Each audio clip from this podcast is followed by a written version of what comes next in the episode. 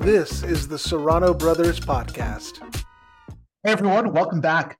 Uh, today we have the Reverend Bekah Davis on our podcast. Uh, Bekah, I'm so glad to see you. Um, Likewise. We know Bekah. we know Bekah by way of the Sierra Pacific Synod. Uh, she was serving her first call in St. Mark's in San Francisco as an associate pastor. Um, and then she moved to St. Mark's in Pleasant Hill and then has since moved to Cairo, Egypt. Uh, we met Bekah at First Call Theological Education, and we were having breakfast, and you were having breakfast with your mother, Joyce. And we said, hey, why don't we have breakfast together? Uh, by the way, we love you, Joyce. I hope you're listening to this um, because Yes, we- we love you so much. We love you, Joyce. I 100% guarantee she is listening. uh, Bekah, we want to start off by just getting to know you a little bit better and having people get to know you a little bit better. So, you know, childhood, do you have any like favorite childhood memory that you'd like to share? I had a fantastic horse named Skipper. And people who have known me since childhood know that there's a fascinating correlation between the number of characters on the TV show Gilligan's Island and the number of pets I have had named after characters on Gilligan's Island. And uh, Skipper was the first of all of my childhood and adult pets named after those characters. Um, but honestly, I, I feel like I had a blissful childhood in Nebraska that was shaped by the freedom of having uh, a trustworthy horse. And I miss that. I miss that as an adult, even though I, I can still go horseback riding when I want to. I, I honestly don't take advantage of doing that as much as I can. But when I do, it's definitely a tie back to Nebraska. Mm.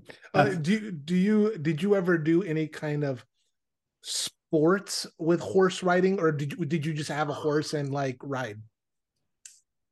Well, I was in 4 H, Okay. and I feel like you have some insider information on me. Um, no, no, not at all. I don't remember. I don't remember. I'm, I'm, I'm not. I'm not trying to bring out anything. I was just. I just. For, I I did barrel racing as a kid, Oh. and I loved it. Um, you are looking at, oh, I'm, I'm searching for the year, but uh, Box Butte County Best in Show in 4-H, and I don't often mention that. This is officially the first podcast I have ever shared that tidbit of information. You Well, heard it first here, out folks. I didn't mean to out you, but so you like you like really rode horses. Then this wasn't just like Yeah. a like you really rode. You you're a rider. Yeah, That's really cool. And you're and you're a lifelong animal lover uh too. And and the reason that I know like the deep love that you have for animals is because you tried to convince my brother and I to smuggle dogs to the United States uh, uh from Mexico City. And and this is uh this is when I really knew like oh she's like serious about her love for all animals like when you tried to get us to do that. Now, to be fair, for your listeners, it's important to know that there is a very legal, standardized way for people to help assist animals who, who were former street animals in Mexico to come have a new life in the US. There are some wonderful and reputable rescue groups. And if anyone is traveling to Mexico and is willing to partner with one of the organizations, uh, the idea is that in some US states, adoption rates are so high, which is a great thing, that there's a higher need for pets. And um, I think we have Bob Barker, the, the late Bob Barker, uh, to thank for changing American uh, cultural perception about adopting dogs as opposed to getting a dog from a breeder. And I'm grateful for that because there are some fantastic uh, cats and dogs and other animals in shelters just longing for a good home. And so I don't at all want to overlook the fact that many shelters in the US are overcrowded, don't have high adoption rates. Um, but for the places that do, which I'm grateful for, uh, sometimes there are those partnerships with groups in Mexico. And uh, yes, I am going to hold you to it one of these days. That uh, I think I think the Serrano twins have it in them to bring back a dog from Mexico. I mean, okay, here's okay. My honest goal, uh, my honest goal. I'm going to just lay it out there for you. So you didn't know this, but I actually was looking for a litter of puppies so that it could it could be like twin dogs with twin brothers. Uh. And the group, the rescue group that I was working with did not have any puppies at the time, therefore no no twin brothers to follow you. I probably would have taken that home and not to whatever. like you would have exactly. like you would have had me. right. Uh, uh, you know us too well. Well, well, that's a that's a, a great um, uh, beginning point for this because you know Saint Francis of Assisi is coming up, the day of Saint yes. Francis. Um, you know who who loved all animals. Um, and and was one of the most spiritual people that that we follow, right? Um, and and so so uh, uh, Bekah, do you have um, a spiritual discipline as a pastor, as a Christian that you cling to, that you do find yourself coming back to regularly? Honestly, walking for me is a form of a spiritual practice because I feel like so much of my life is lived in front of a screen. Mm-hmm. And that makes amazing things possible. It makes something like getting to interact with the two of you possible despite a 10 hour time difference. That's amazing. If you think back to our lives 20 years ago, that wouldn't have been possible. At the same time, um, all good things are good in smaller doses. And for me, I think recognizing that sometimes stepping away from the very technology that makes my life possible is really good for me. And I appreciate walking not only as a spiritual discipline, but as a chance to just reset. Mm. And at times when there is a fur friend in my life, usually that fur friend is is part and parcel of a walk. But I find that even when I'm just walking by myself, I notice things. And it's fitting to me that we're talking about St. Francis and walking because I think you notice creation like if I'm walking, I see things at a very different perspective than driving by them. Or um, I don't I don't bike ride in Cairo, but um, times in my life when I have been cycling, it doesn't compare. And so I think for me, it's important to do something that is consistent in terms of a spiritual practice, as opposed to something grandiose that maybe sounds great on paper, but but that I don't adhere to. Mm. Walking, I absolutely adhere to on a daily basis. And especially now in such a large city where a cacophony of noise is always around me, walking truly helps me recalibrate. Oh, that's great. Thanks for sharing that. Uh, how, how are you feeling you're acclimating to Cairo right now? It's a good question. Um, I arrived when it was still the thick of, of summer heat and it was hmm. hard. Um, I I felt like I was melting every single day, and that's not great. but the weather's just now starting to turn a bit cooler, and it's wonderful because um, at night you can actually have the windows open as opposed to the AC running, and um, and you hear different things. It gets back to nature and St. Francis. Uh, I actually can see bats flitting in between the mango trees. Uh, there are starlings that are darting and dive bombing and trying to catch mosquitoes. And you don't expect that in a vast metropolis like Cairo, and yet it's there. Yeah. And maybe a good reminder for us that nature is always there. just sometimes as humans, we do too good of a job of crowding it out. Mm. Amen. yeah. yeah. So, so you move you moved to Cairo to uh, serve at St. Andrew's United Church. Is that correct? That is correct. Yes. And and part of that is uh, what are your uh, before we talk about stars, what are your duties as pastor for for St. Andrews? Yeah. So at St. Andrews, it has a very interesting history. This was a congregation that had some roots in the Church of Scotland and ended up collaborating um, with another congregation to become St. Andrew's United Church. That's why the word united is, is in the name. Because Cairo has undergone a lot of changes in the previous decades. And one of the things that I treasure about its history is that around 1979, this congregation recognized that what they were doing was not going to continue to work. And I I say this for all of your listeners, but especially for people who are part of a congregation that might feel like there's just one last person there to turn off the lights. Hmm. This story about St. Andrews I find truly compelling. They recognized that being a congregation geared towards English language expats, and by expats, that's just a term to mean people who have moved to another country by choice. So people who have moved maybe to work internationally or to be a student internationally, as opposed to a migrant or an asylum seeker or a refugee. That's the difference when I say an expat. And so this congregation uh, decided that they would start partnering with the very large refugee community that exists in Cairo and that even existed in 1979. And amazing things have happened since then. So here's how St. Andrews looks today. Um, at 10 a.m. on Friday, I'll explain my Friday in a second, there is an English language service that is truly a mix of humanity. It's around one third um, English, native English speakers uh, who are Western expats, around one third um, Arabic speaking Egyptians, and one third refugees, many of whom speak English, but not as their first language.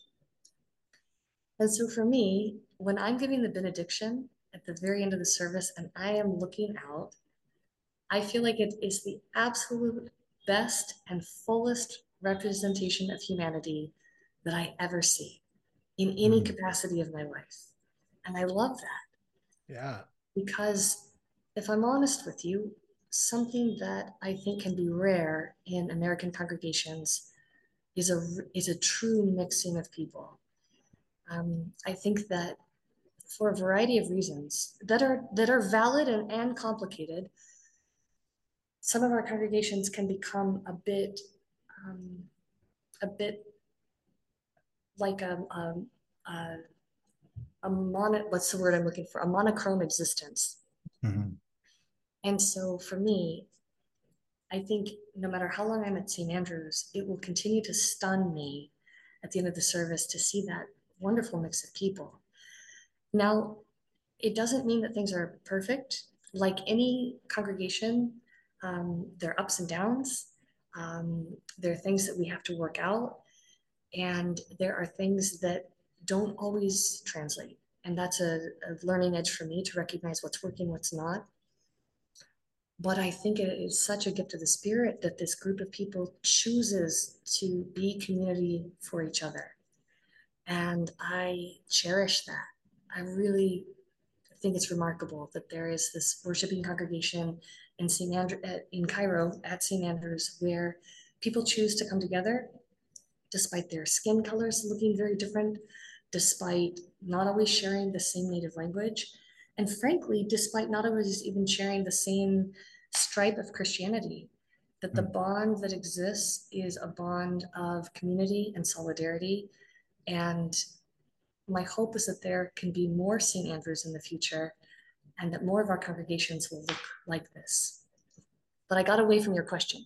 Your question was about my responsibilities there, and I went on a whole tangent. Um, so my responsibilities for the congregation are um, are many. The reason why St. Andrews worships on Friday is because in Egypt, the secular work week is Sunday through Thursday.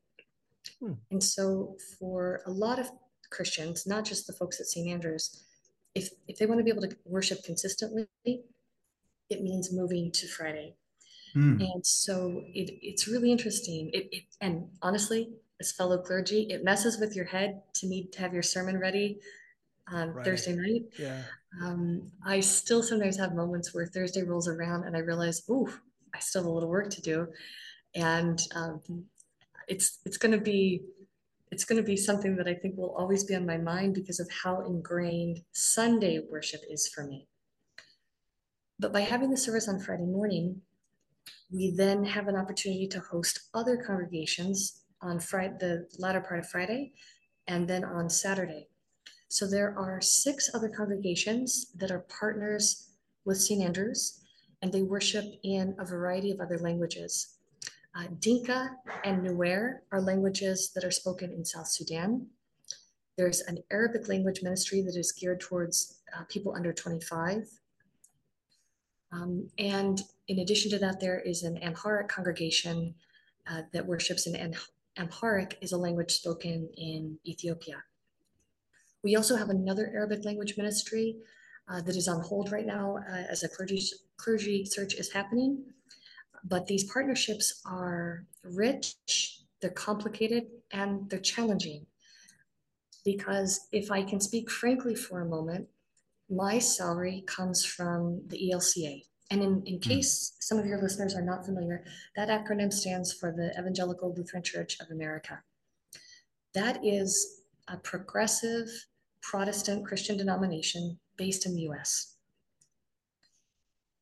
Even though right now my salary is uh, substantially lower than my ELCA colleagues in the US, it is vastly higher than the other pastors worshiping and, and leading worship at St. Andrews.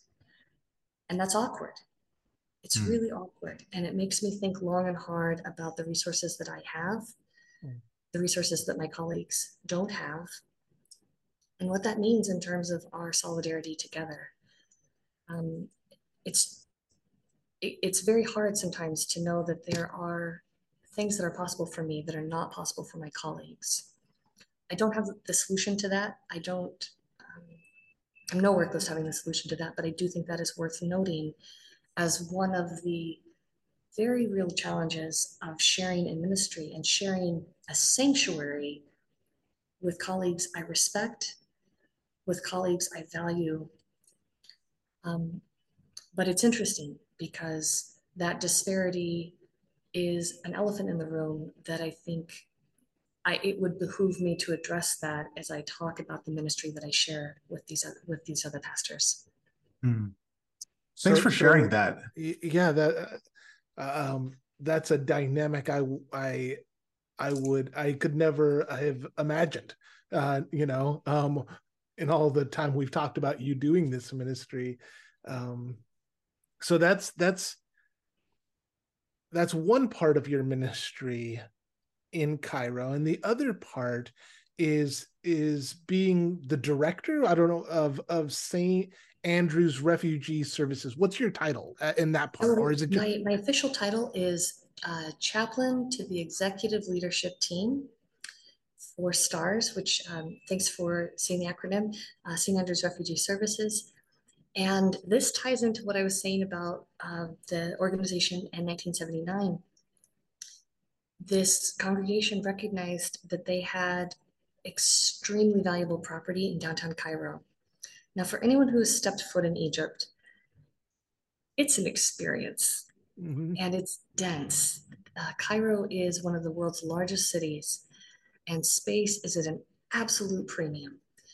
And so, for for this congregation to take a leap of faith and say, we could be doing ministry with refugees who, who are living in Cairo and calling Cairo home. And something that I think is noteworthy is that a lot of the refugees served by STARS come from not only a myriad of countries, uh, but also a myriad of, of lived life experiences.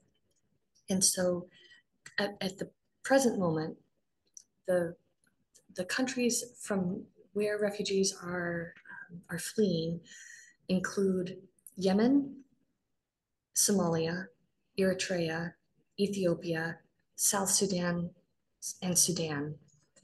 Um, did I mention Syria already? Syria is also in the mix. And there are smaller numbers from a few other countries as well. Uh, not to get down a rabbit hole in terms of technical differences, but uh, there are um, there are also migrants from Uganda and from Congo. Uh, the reason for for not calling them refugees are some technical differences that are not really important for this podcast.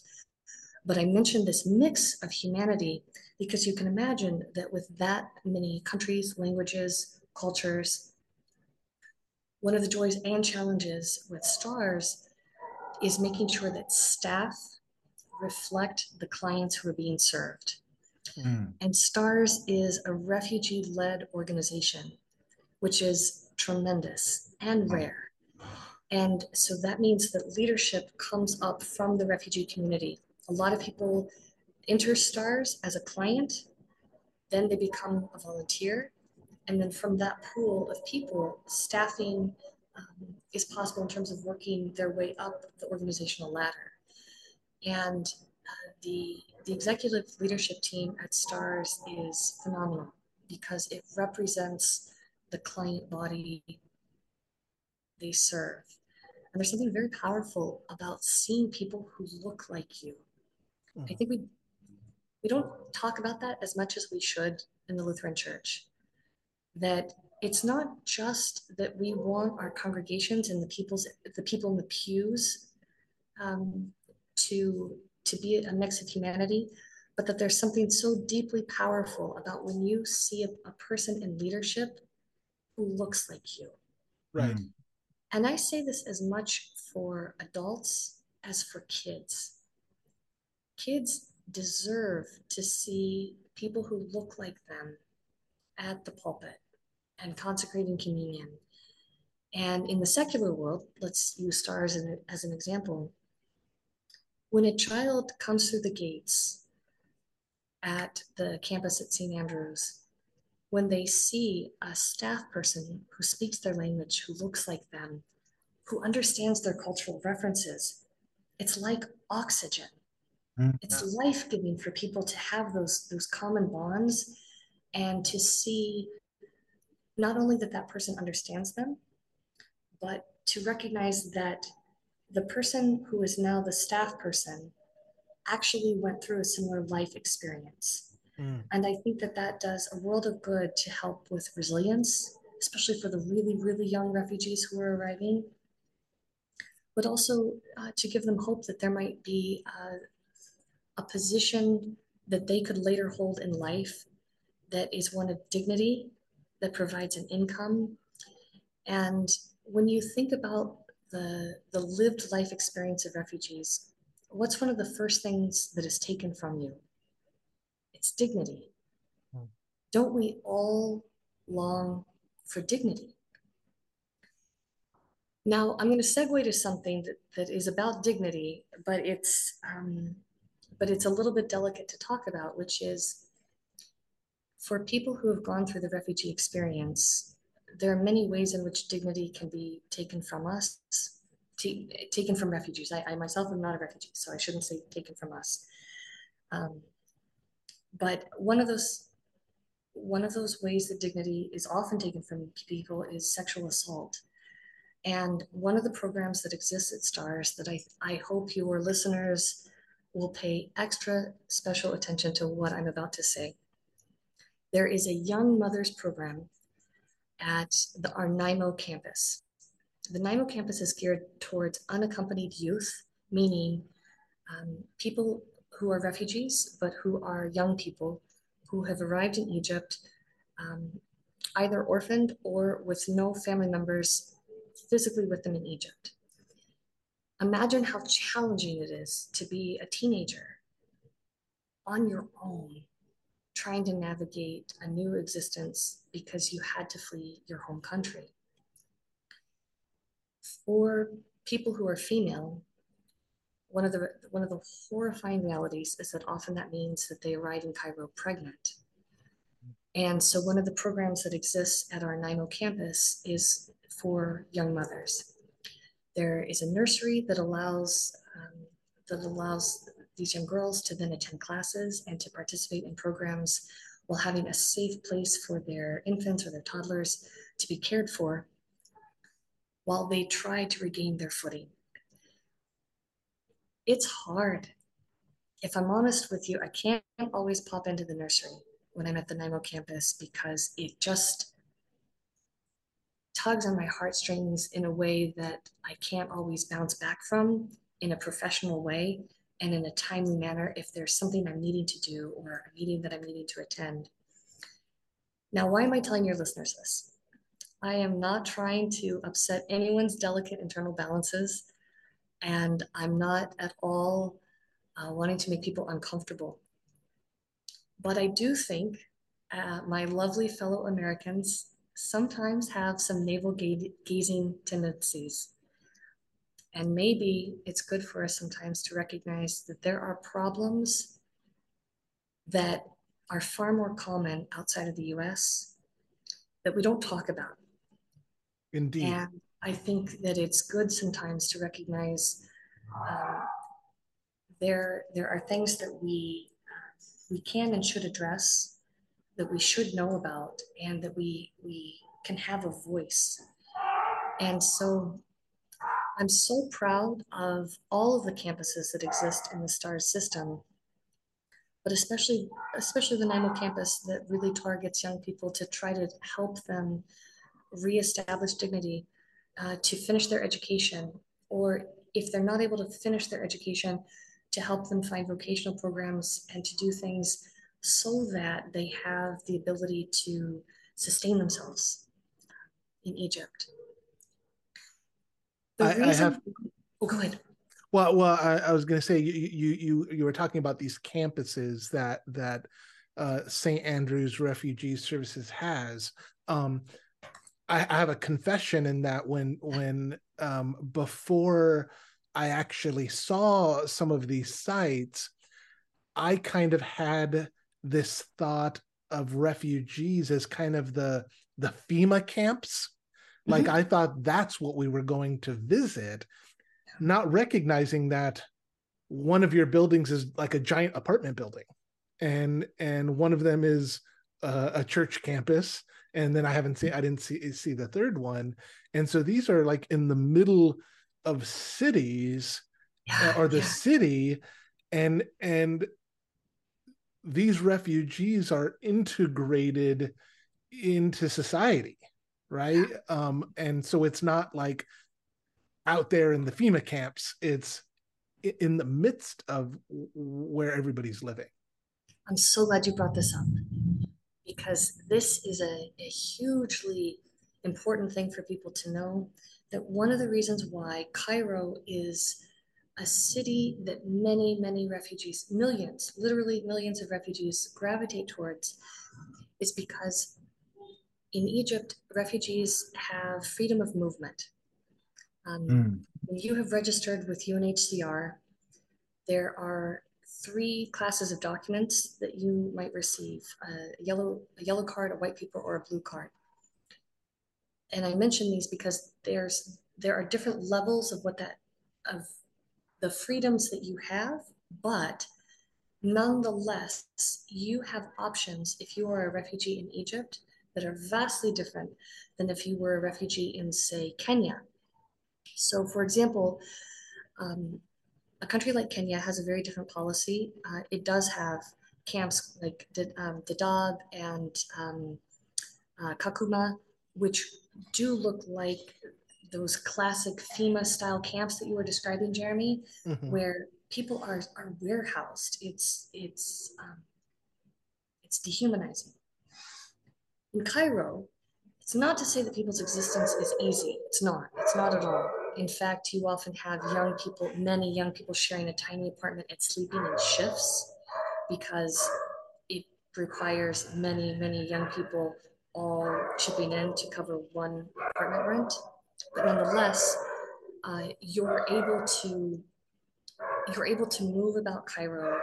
Um, you're able to work under the table, um, and on top of that, you're you're simply able to have some freedoms that you don't necessarily have in other places. And that's why Cairo does not have quote unquote refugee camps, like as people picture those FEMA style mm-hmm. camps that you were describing. Um, and that is a tremendous thing. And it, it's no small thing because most most countries of the globe don't allow for that relatively um, unheard of freedom. Now that being said, there are still there are still challenges. It, it is not an easy existence by any stretch of the imagination, but that is one reason why Cairo becomes the focal point for people from all of those countries that I mentioned earlier, which are sort of on the periphery of Egypt. Um, but that is a hugely important thing, Jeremy, that I'm glad you brought up because many people, when I've talked with them about STARS, have assumed that the clients were living in refugee camps, and they're yeah, not. Yeah. yeah. I was up until this moment. So thank you for sharing that. I uh... how, how many how many people does STARS serve? STARS serves around fifty thousand refugees. Um, now, I I should get you more accurate numbers because right now, with the crisis happening in Sudan, uh, which has been ongoing since April, uh, thousands of refugees are arriving on a weekly basis from Sudan. Uh, so our numbers are higher right now. Um, thanks to the ELCA, we have received some emergency funding that has helped with that added influx of people who are registering with STARS and with UNHCR. Um, by the way, UNHCR is an acronym that stands for United Nations High Commission for Refugees. Uh, it is an organization that that gives those temporary documents so that refugees, um, if they are um, if they are stopped, for example, uh, by police, uh, can show the document to show that they are registered in terms of their refugee status in Egypt.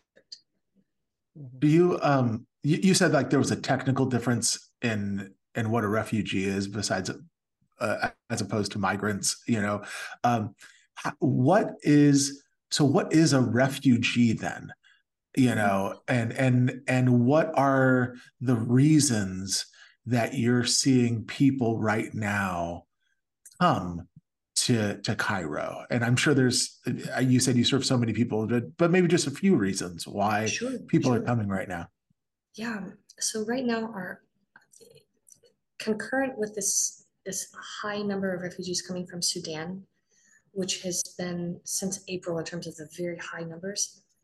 In parallel to that, the highest percentage of refugees that STARS serves are from Eritrea. And that's because Eritrea has a system of forced conscription for young people when they finish their education. Whether you finish because you've graduated or you finish because you're no longer able to keep going.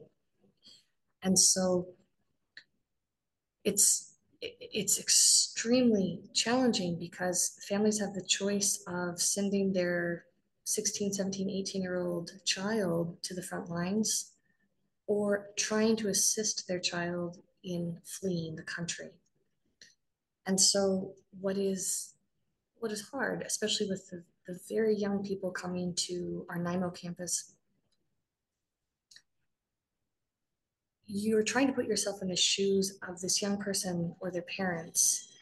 And it's such a different situation than anything that we face in the US. Um, and the reason for that conscription is something that people can can Google on their own. Um, but it's it's a military conflict, and it is um, it is near certain death for the young people who are conscripted into the military.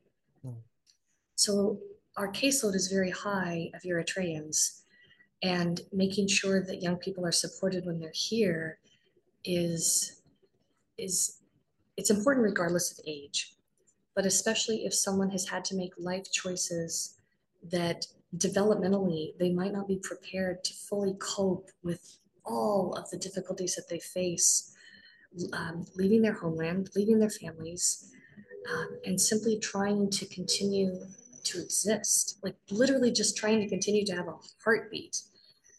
And to your question about what, what defines a refugee, um, a refugee is someone uh, who has fled their home country because of, of persecution or the threat of persecution,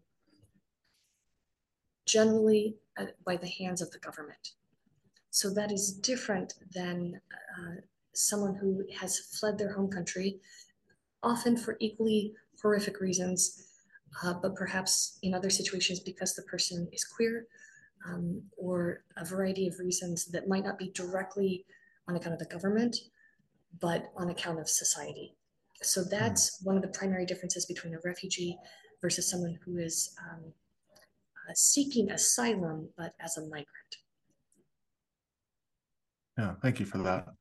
Uh, are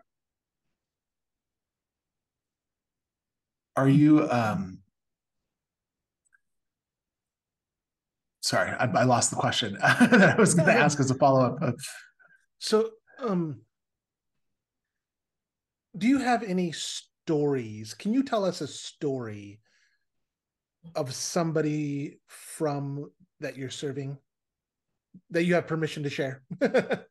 Sure I, I i don't exactly have permission to share this but um but but you'll understand when I finish the story why I'm able to share it. So I mentioned the NYMO campus. NYMO was a young woman um, who was one of the clients in the unaccompanied minors program. And when you think about people who have a spark for life, there continues to be a framed photograph um, on the wall at the NYMO Center celebrating her birthday. And it literally says, Happy birthday, NYMO. Hmm. And one of the staff members is hugging her. Many of us have heard about the sheer number of people trying to enter Europe. And, and we see these atrocious images of massively overloaded boats mm-hmm. filled with black and brown people trying to reach Europe. Why are they trying to reach Europe? They're trying to reach Europe because the chances of legal resettlement to North America or to another country in Europe is something that less than 1% of our clients ever have the chance for. Hmm. Very few countries are asking for more refugees. Um, even the programs that exist are oversubscribed. There are very long wait lists, the chance of a refugee actually being resettled in an official legal capacity is like winning the lottery. The chances are extremely small. So, what does that mean? It means that most refugees who arrive in Cairo will die in Cairo. And that comes with living an existence where you never have the chance to gain citizenship.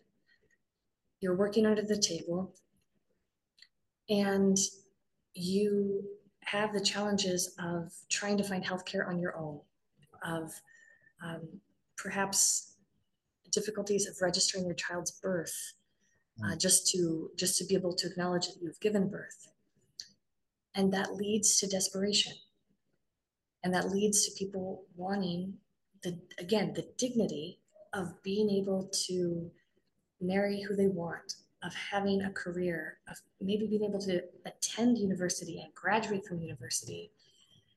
And we live in a world of have and have nots. I mentioned a few minutes ago about the massive difference between my colleagues in the US and the salary that I used to earn, the salary I am now earning, and you won't even be able to see my hand because my hand is just hovering above the floor of the salary that my colleagues earn people long for dignity. And if that means achieving it in ways that are outside of our standardized legal system, hope is a powerful thing. Mm. And so, NYMO, young as she was, looked at her options of what it would mean if she remained in Egypt. And so, she was one of these people who tried to, to cross the Mediterranean on a massively overloaded boat. And she tragically was one of the people whose boat sank. And what we should know is that there are groups trying to help refugees crossing the Mediterranean, but there are also a lot of groups actively turning those boats away, even when they're overcrowded, even when they're sinking. And it's really hard to know that some of the clients who I have grown to care for and to love will inevitably die crossing the Mediterranean. The numbers of people STARS serves are so high that statistically, people will continue to try to keep crossing. There will be more NYMOs. And when you think about the young people in your life and what you would do to try to keep their hopes and their dreams alive, it's really hard to know that the difference between NYMO and kids we love and care about in the US is simply the country in which they were born. That's really all it comes down to. None of us have yeah. any control over the passport that we have in life. And yet, so often, the narratives that we have in our discourse make it seem like we have somehow done something to earn the passport on which we travel. There is no fundamental difference between NYMO and Caedmon and Elle and any of the young people in our lives. Yep. Hmm. These are beloved children of God. The only difference is the spot on the planet to which they were born. And I hope for people who quickly jump to speaking of refugees, asylum seekers, and migrants as though they're not human could really understand that the same God who lovingly made them made you. If we could remember that, if we could really embrace that, I think the world would, would be a very different place. But we want and we cling to what we think is ours and what we deserve. And that's true of resources, that's true of salaries, that's true of so many things. We, we have this inherent fear that if we actually start sharing things with people, that we will somehow have less. Hmm. We lose sight of, of the generative capacity not only of God in our midst, but of what can what can be possible financially when we actually share even just a tiny amount. I, I think that's a great segue into how can people support stars a wonderful way to support stars is financially um, if people go um, and, and Google stars Egypt refugees, you'll you'll find the website. There are there are many ways in which people can donate financially. Um, for people in the U.S., there are organizations that allow you to get uh, the IRS tax deduction. For people in Europe, uh, we have a branch called Stars Austria that is a supporting wing. And most importantly, I think people can also read more about stars. It's it's I've only scratched the surface. Yeah. There, there are more programs, there are more amazing stories about this organization. Um, and I, I hope that people will take the time to learn more about it online. But I would also encourage people to come visit, truly come visit. And I'm, I'm going to give my email address, oh boy, um, in the hopes that if people do have questions that they'll reach out directly. My email address is my name, Bekah dot Davis at elca.org. And I do think that seeing is believing. There's something about the zeal of the convert once people have a chance to actually experience stars. There are so many different ways, not only that people can volunteer, uh, but even just become aware. And so I genuinely want people to know that if you write to me and you have questions, um, I'll do my best to get you the information that you would like. And that if people are interested in, in coming to Egypt for some type of a visit, in the capacity that I can, I would be more than happy to help facilitate that. I I do think that the groups who I have had come visit come away with a, a truly enlarged perspective of what it means to be part of God's creation. It's powerful to see to see the hope, the dignity, uh, and the encouragement of not only the staff at STARS who are refugees themselves, but the clients, and and to know that something powerful happens when we share the gift of our time with each other. And and I can I, uh, I can hype you up, Bekah, because I went on one of your trips to Cairo and you survived. And, and I and and I had honestly never uh, really even thought about traveling to Egypt. Um, my own kind of perceptions of of Egypt, you know, kind of kept me from that. But I knew you, and I knew um, um, I knew that you would do everything well and and keep us safe because that was a big concern of mine and and the way that you led that trip um and the way that you put refugees on the bus with us for a day um was um it was masterful and and cairo will always have a special place in my heart um be, because of that trip um, that I got to go on with my wife. Um, it was um, it was truly a, a magnificent experience.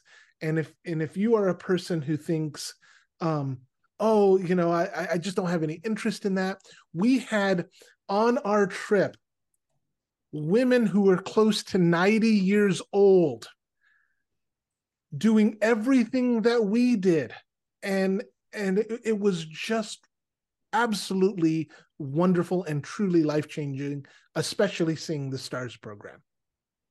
Yeah. Which is why I wanted you to come on here. No. Bekah, I just wanted to thank you so much for for what you said. It took me a second to recover emotionally because I don't know. I started. Uh, I was just really moved by everything that you've said. So so just thank you for that. Um, as kind of we we close it we close out our time, we we like to ask all of our guests uh, uh, kind of these rapid fire questions at the yes. end. All right, are you and ready so, for it? I'm ready. ready. All right, here we go. Uh, Bekah, which food can you eat every day? Dorothy Lynch salad dressing. What's your favorite movie genre? Genre. Oh, I'm a nerd. I love documentaries salty, sweet, or savory? Salty. Ooh, mm, salty, savory Venn diagram. Okay. In addition to the Bible, because most of our guests say Bible, um, which book would you take with you on a deserted island? Dr. Zhivago by Boris Pasternak. Speaks to my heart. What fills your cup?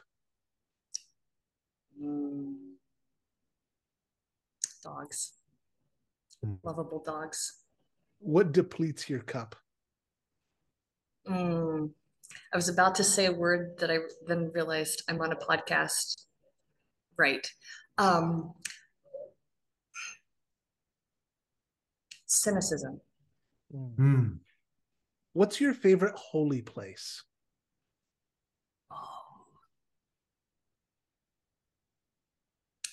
My mom's hug.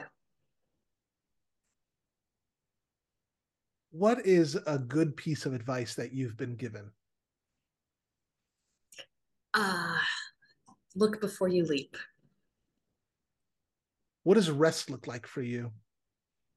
A long nap. And on that last day, when you enter into heaven, what do you hope that God will say to you?